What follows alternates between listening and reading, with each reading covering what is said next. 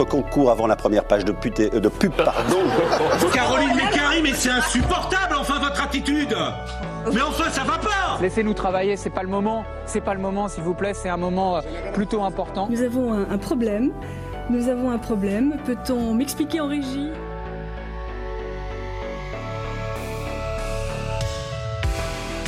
Bonjour à toutes et à tous, il est 10h25 et vous êtes sur Delta Info, l'émission d'information sur Delta FM 90.2. Pour débuter ce journal, commençons par ce qui peut sembler pour beaucoup comme une très bonne nouvelle. C'est jeudi, dernier qu'à majorité absolue, les députés espagnols ont approuvé l'introduction de la notion de consentement sexuel explicite à la loi contre le viol. Une formule choc ressort, solo si est si, que l'on peut traduire par seul un oui est un oui. Et pour cette formule que 201 députés ont voté pour et 140 contre, mais le consentement sexuel explicite, qu'est-ce que c'est? Eh bien, c'est le consentement total des deux partenaires, un consentement clair et libre exprimé par un oui clair et libre.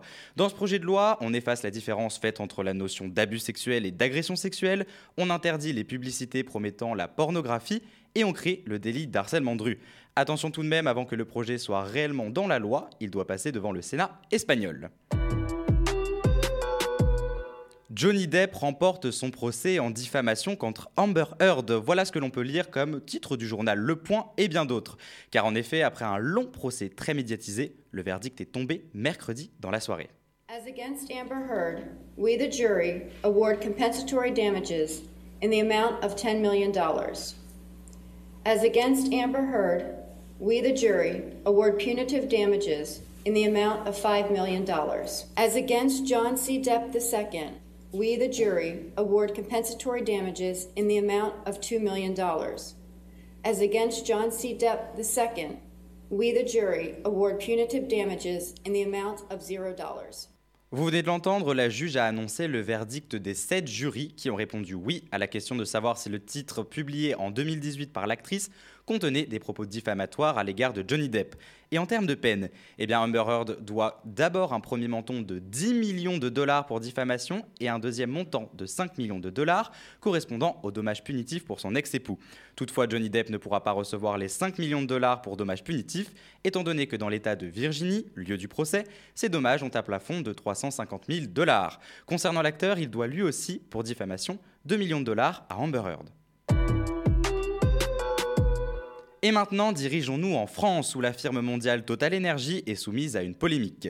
De fait, plusieurs activistes de groupes écologistes comme Greenpeace, les Amis de la Terre, Alterniva et bien d'autres manifestent depuis plusieurs jours en reprochant au groupe spécialisé dans l'énergie de continuer son activité en Russie, malgré la guerre en Ukraine.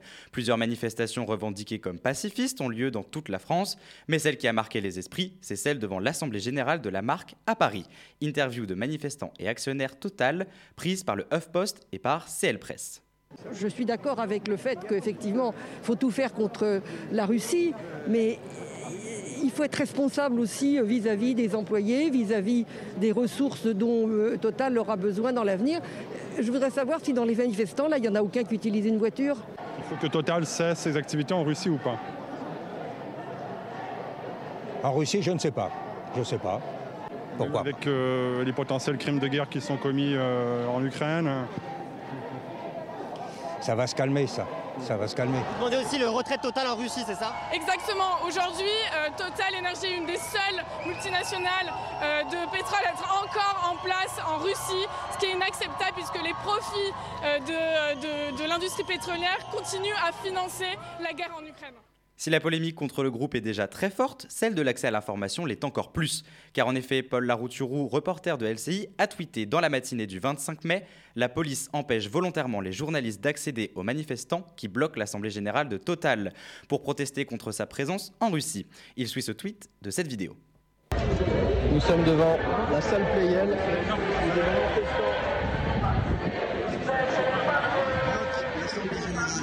Les On est donc dans l'espace public, on a une carte de nous malheureusement d'interviewer les manifestants qui demandent notamment le retrait Total de Russie. On ne peut pas passer. Un problème donc très grave pour la presse, problème qui choque la population. Ce n'était pas une enquête. Voilà les mots de la chef de l'ONU, Michel Bachelet, à la suite de sa visite en Chine. Nous en parlions la semaine dernière de cette visite de la haute commissaire des droits de l'homme auprès de l'ONU dans une région en Chine où beaucoup de Ouïghours vivent. Si nous avions pensé à une visite marquée par la volonté de faire bouger les choses pour les problèmes de ce peuple turcophone, il en a été, il en a été tout autre. Des mots choquants de Michel Bachelet qui ont fait réagir. Exemple de Philippe Bolopion, directeur Human Rights Wade, des relations avec l'ONU, pris sur France 24. Malheureusement, je crois que le, piège de la, propagande chinoise s'est refermé sur, sur Michel Bachelet et que d'une certaine manière, et, sans le vouloir, elle a, elle a fait le jeu des, des autorités chinoises. Euh, Aujourd'hui, je pense que les, victimes des, violations graves des droits de l'homme en Chine doivent, sans doute se, se, sentir un peu trahies, malheureusement, par l'ONU, parce que euh, finalement, cette visite a, été entièrement prévisible. Euh, quand on écoute les, les, déclarations de Michel Bachelet à la fin de cette visite, on a l'impression qu'elle parle d'une situation qui finalement n'est pas si grave, euh, d'autorités chinoises qui font, euh, qui font certains progrès, alors qu'en réalité, on fait face à un des pires crimes contre l'humanité qui soit commis dans le monde aujourd'hui, une des pires situations de, violation des droits de l'homme. Et malheureusement, elle a été incapable de lancer ce, signal elle a, fait une visite guidée d'une certaine manière par les, autorités chinoises qui ont, l'habitude de cette propagande et qui aimeraient faire passer les, camps de détention euh, des Ouïghours quasiment pour des camps de, vacances, de, des colonies, si on, les écoutait. Et, donc c'est finalement très décevant de voir qu'aujourd'hui l'ONU n'est pas capable de parler d'une voix forte et claire sur un sujet qui est si crucial et si important. Mais l'on peut espérer une réaction au sein de l'ONU dans les prochains jours. Une finale de Ligue des Champions catastrophique. Voilà ce que l'on a vécu le samedi 28 mai en Seine-Saint-Denis. Si les responsabilités sont encore diverses et confuses, les violences, elles, ne l'ont pas été.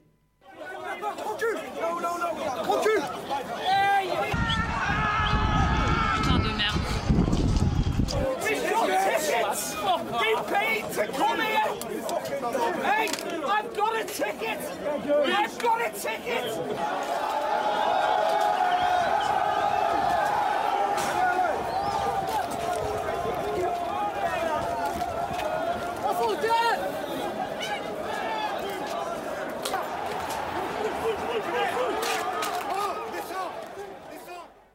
Si le préfet de police de Paris, Didier Lallemand, a finalement décidé de saisir le procureur de la République pour fraude massive au faux il semble que l'affaire reste floue.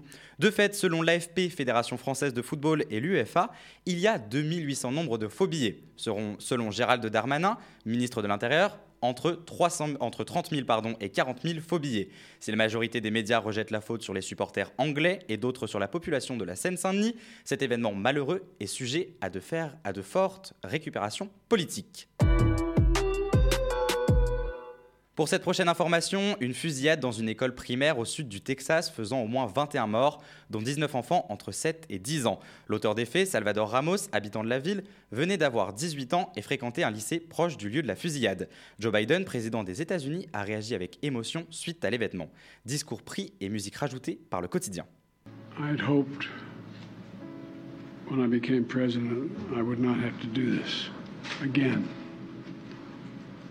Massacre. Uvalde, Texas.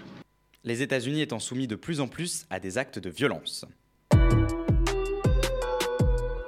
Et enfin, pour finir ce journal, l'information qui a surpris le monde entier, celle d'un homme qui, dimanche dernier, a jeté un gâteau sur la Joconde au musée du Louvre de Paris.